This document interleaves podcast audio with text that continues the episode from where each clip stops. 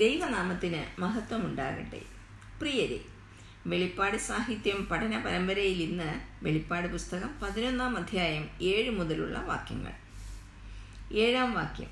അവർ തങ്ങളുടെ സാക്ഷ്യം തികച്ച ശേഷം ആഴത്തിൽ നിന്ന് കയറി വരുന്ന മൃഗം അവരോട് പടവെട്ടി അവരെ ജയിച്ച് കൊന്നുകളയും. ഇവിടെ ആഴത്തിൽ നിന്ന് കയറി വരുന്ന മൃഗം എതിർ ക്രിസ്തുവിനെ സൂചിപ്പിക്കുന്നു. മുകളിൽ പറയപ്പെട്ട രണ്ട് സാക്ഷികളും മൃഗം നടത്തുന്ന യുദ്ധത്തിൽ കൊല്ലപ്പെടുന്നുണ്ട്. എന്നാൽ അവർ തങ്ങളുടെ വേല തികച്ചതിന് ശേഷമാണ് കൊല്ലപ്പെടുന്നത്. അതുവരെ അവരെ കൊല്ലുവാൻ അനുവദിക്കാതെ ദൈവം അവരെ സൂക്ഷിക്കുന്നു. ഇവരുടെ പ്രവചനം കൊണ്ടും സാക്ഷ്യം കൊണ്ടും അനേകർ ദൈവത്തിങ്കിലേക്ക് തിരിഞ്ഞിട്ടുമുണ്ട്. എട്ടാം വാക്യം. അവരുടെ കർത്താവ് ക്രൂശിക്കപ്പെട്ടതും ആത്മീയമായി സോതോം എന്നും മിശ്രയും എന്നും പേരുള്ളതുമായ മഹാനഗരത്തിന്റെ വീതിയിൽ അവരുടെ ശവം കിടക്കും. കർത്താവ് ക്രൂശിക്കപ്പെട്ട സ്ഥലമായ എരിശലേം എന്ന സ്ഥലത്താണ് ഇത് സംഭവിക്കുന്നത്. എരിശിലേമിനെ ആത്മീകമായി സോതോമെന്നും മിശ്രയുമെന്നും വിളിച്ചിരിക്കുന്നു. ഇത് അന്ത്യനാളുകളിലുള്ള എരിശിലേമിന്റെ ആത്മീക സ്വഭാവത്തെയാണ് കാണിക്കുന്നത്. പാപവും അഴിമതിയും അക്രമവും നിറഞ്ഞ ഒരു സ്ഥലമായിരിക്കും അന്ന് യരിശിലെ. യഹസ്കൽ പ്രവചനം ഇരുപത്തിമൂന്നാം അധ്യായം എട്ടാം വാക്യത്തിൽ മിസൈമിൽ നിന്ന് കൊണ്ടുവന്ന തന്റെ വേശ്യാവൃത്തി അവൾ വിട്ടില്ല എന്ന് കാണുന്നതിനാലും സോതോം ഗോമറ പാപത്തിന്റെ വിളനിലമായിട്ട് കരുതപ്പെടുന്നതിനാലുമാണ് ഇങ്ങനെ പറഞ്ഞിരിക്കുന്നത് എന്ന് മനസ്സിലാക്കാം. സോതോമിലെയും മിസൈമിലെയും പാപങ്ങൾ എരിശിലേമിൽ നടമാടുന്നുണ്ട്. ആ വീതിയിലാണ് ഈ രണ്ട് സാക്ഷികളുടെയും ശവങ്ങൾ കിടക്കുന്നത്. ഒൻപതാം വാക്യം. സകല വംശക്കാരും ഗോത്രക്കാരും ഭാഷക്കാരും ജാതിക്കാരും അവരുടെ ശവം മൂന്നര ദിവസം കാണും. അവരുടെ ശവം കല്ലറയിൽ വെപ്പാൻ സമ്മതിക്കുകയുമില്ല സാക്ഷികളുടെ മൃതശരീരം മറവ് ചെയ്യാതെ തുറസായ സ്ഥലത്താണ് ഇട്ടിരിക്കുന്നത്. അവരോടുള്ള വിദ്വേഷമാണ് ഇത് സൂചിപ്പിക്കുന്നത്.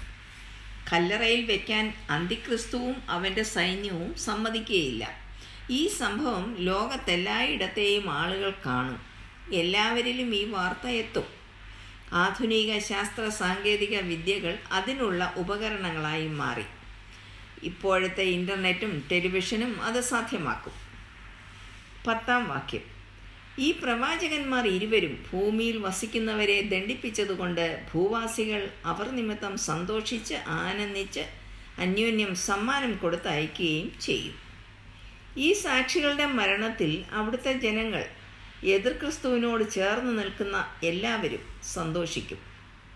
ആ സന്തോഷം ഒരു ആഘോഷമായി മാറ്റുകയും അന്യോന്യം സമ്മാനങ്ങൾ കൊടുത്തയക്കുകയും ചെയ്യുന്നുണ്ട്. സന്തോഷവേളകളിൽ സമ്മാനം കൊടുത്തയക്കുക എന്ന പതിവ് പൗരസ്ത്യർക്കുണ്ടായിരുന്നു. ഇവിടെ സാക്ഷികളുടെ മരണവേളയിലാണ് അവർ സന്തോഷിക്കുന്നത് എന്ന് പറഞ്ഞാൽ പ്രതികാര ബുദ്ധിയോടെയുള്ള ഒരു സന്തോഷം. എന്തിനാണ് ഇവർക്ക് സാക്ഷികളോട് പ്രതികാര ബുദ്ധി തോന്നിയത്? അത് അവർ പറഞ്ഞ ദൂത് മൂലമാണ് ഭൂമിയിൽ വസിക്കുന്നവരെ ദണ്ഡിപ്പിച്ചു എന്ന് പറയുന്നത് ജനത്തിന്റെ വിഗ്രഹാരാധനയ്ക്കും പാപങ്ങൾക്കുമെതിരായി പ്രസംഗിച്ചു എന്നതാണ് ഉദ്ദേശിക്കുന്നത്. പതിനൊന്നാം വാക്യം. മൂന്നര ദിവസം കഴിഞ്ഞ ശേഷം ദൈവത്തിൽ നിന്ന് ജീവശ്വാസം അവരിൽ വന്നു. അവർ കാലൂന്നി നിന്നു. അവരെ കണ്ടവർ ഭയപരവശരായി തീർന്നു എതിർ ക്രിസ്തുവിനാൽ കൊല്ലപ്പെട്ട സാക്ഷികൾ എരുശലേമിന്റെ തെരുവീതിയിൽ മൂന്നര ദിവസം ശവങ്ങളായി കിടന്നു. എല്ലാവരും അത് കണ്ടതാണ്. അതിനുശേഷം ഈ മൃതശരീരങ്ങൾ ഉയർത്തെഴുന്നേൽക്കുന്നു. ദൈവത്തിൽ നിന്നും ജീവശ്വാസം അവരിലേക്ക് വന്നു അവർ എഴുന്നേറ്റ് നിൽക്കുന്നു. ഈ സംഭവം കണ്ടവർ ഭയപരവശരായി തീർന്നു ഇവരുടെ മരണവും ശവശരീരങ്ങൾ മൂന്നര ദിവസം തെരുവിൽ കിടന്നതും സകല മനുഷ്യരും കണ്ടതാണ്.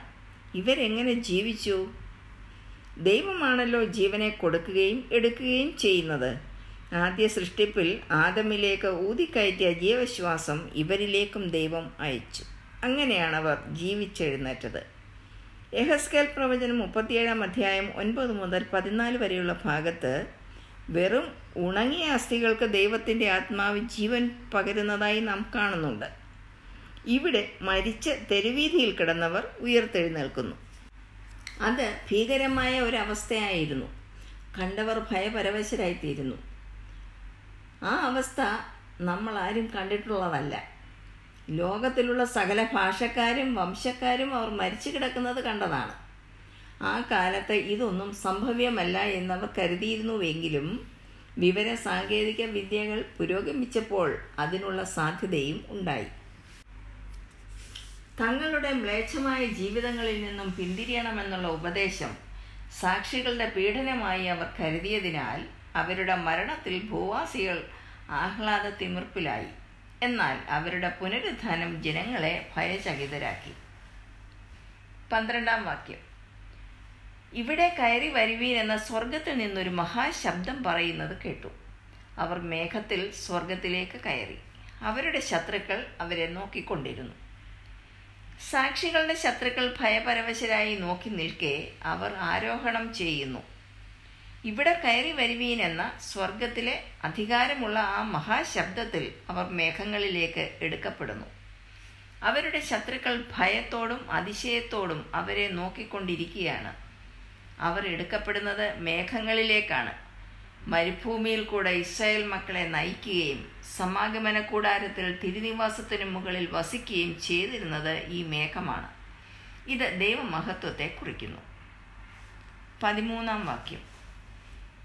ആ നാഴികയിൽ വലിയൊരു ഭൂകമ്പമുണ്ടായി. നഗരത്തിൽ പത്തിലൊന്ന് ഇടിഞ്ഞു വീണു. ഭൂകമ്പത്തിൽ ഏഴായിരം പേർ മരിച്ചുപോയി. ശേഷിച്ചവർ ഭയപരവശരായി സ്വർഗത്തിലെ ദൈവത്തിന് മഹത്വം കൊടുത്തു. സാക്ഷികൾ ഉയർത്തെഴുന്നേൽക്കുകയും മേഘങ്ങളിൽ സ്വർഗത്തിലേക്ക് എടുക്കപ്പെടുകയും ചെയ്യുന്ന സമയത്ത് തന്നെ വലിയൊരു ഭൂകമ്പം ഉണ്ടാകുന്നു എരിശിലേം നഗരത്തിന്റെ പത്തിലൊന്ന് ഭാഗം നശിച്ചു പോകുന്നു.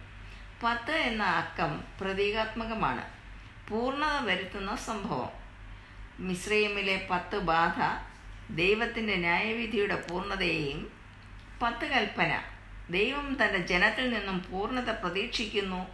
പൂർണമായി ദൈവത്തെ അനുസരിക്കണമെന്നുള്ള ദൈവത്തിന്റെ ആഗ്രഹത്തെയും പ്രകടമാക്കുന്നു.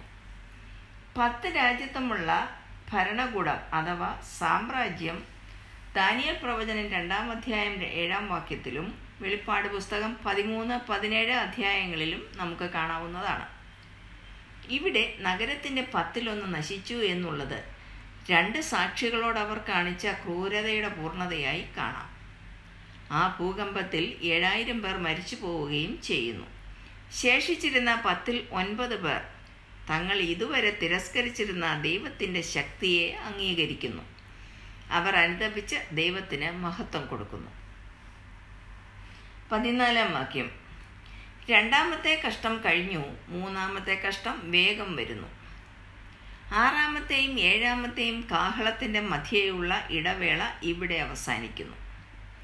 പത്താം അധ്യായം ഒന്ന് മുതൽ പതിനൊന്നാം അധ്യായം പതിനാല് വരെയുള്ള വാക്യങ്ങൾ. ഒന്നാമത്തെ കഷ്ടം ഒൻപതാം അധ്യായം ഒന്ന് മുതൽ പതിനൊന്ന് വരെയുള്ള വാക്യങ്ങളിലാണ്. വെട്ടുക്കിളി ശല്യവും അതിനോട് ചേർന്നുള്ളവയുമാണ് ഒന്നാമത്തെ കഷ്ടം. രണ്ടാമത്തെ കഷ്ടം ഒൻപതാം അധ്യായം പതിമൂന്ന് മുതൽ പതിനൊന്നാം അധ്യായം പതിമൂന്ന് വരെയുള്ള വാക്യങ്ങളിൽ കാണാം. അത് കുതിരപ്പടയുടെ ശല്യവും അതിനോട് ചേർന്നുള്ളവയുമാണ്. കൂടാതെ രണ്ട് സാക്ഷികളുടെ സ്വർഗാരോഹണത്തെ തുടർന്നുള്ള ഭൂകമ്പവും നാശവും ഇവിടെ നാം കാണുന്നുണ്ട്.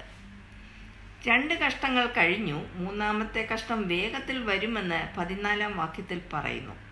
ഇനി പറയുന്ന മൂന്നാമത്തെ കഷ്ടം ഹർമഗദ്വാൻ യുദ്ധാവസാനം വരെയുള്ളതെല്ലാം ഉൾപ്പെടുന്നതാണ്. ഏഴാം ക്രോധകലശം ചൊരിയുന്നതോടെ സംഭവിച്ചു തീർന്നു എന്ന് പതിനാറാം അധ്യായം പതിനേഴാം വാക്യത്തിൽ കാണുന്നുണ്ട്. ആ മൂന്നാം കഷ്ടത്തിന്റെ മുന്നറിയിപ്പാണ് ഇവിടെ പതിനാലാം വാക്യത്തിൽ കാണുന്നത്. തുടർന്നുള്ള ഭാഗം അടുത്ത ആഴ്ചയിൽ കേൾക്കാവുന്നതാണ്. ദൈവം നമ്മെ ഏവരെയും സമൃദ്ധമായി അനുഗ്രഹിക്കട്ടെ.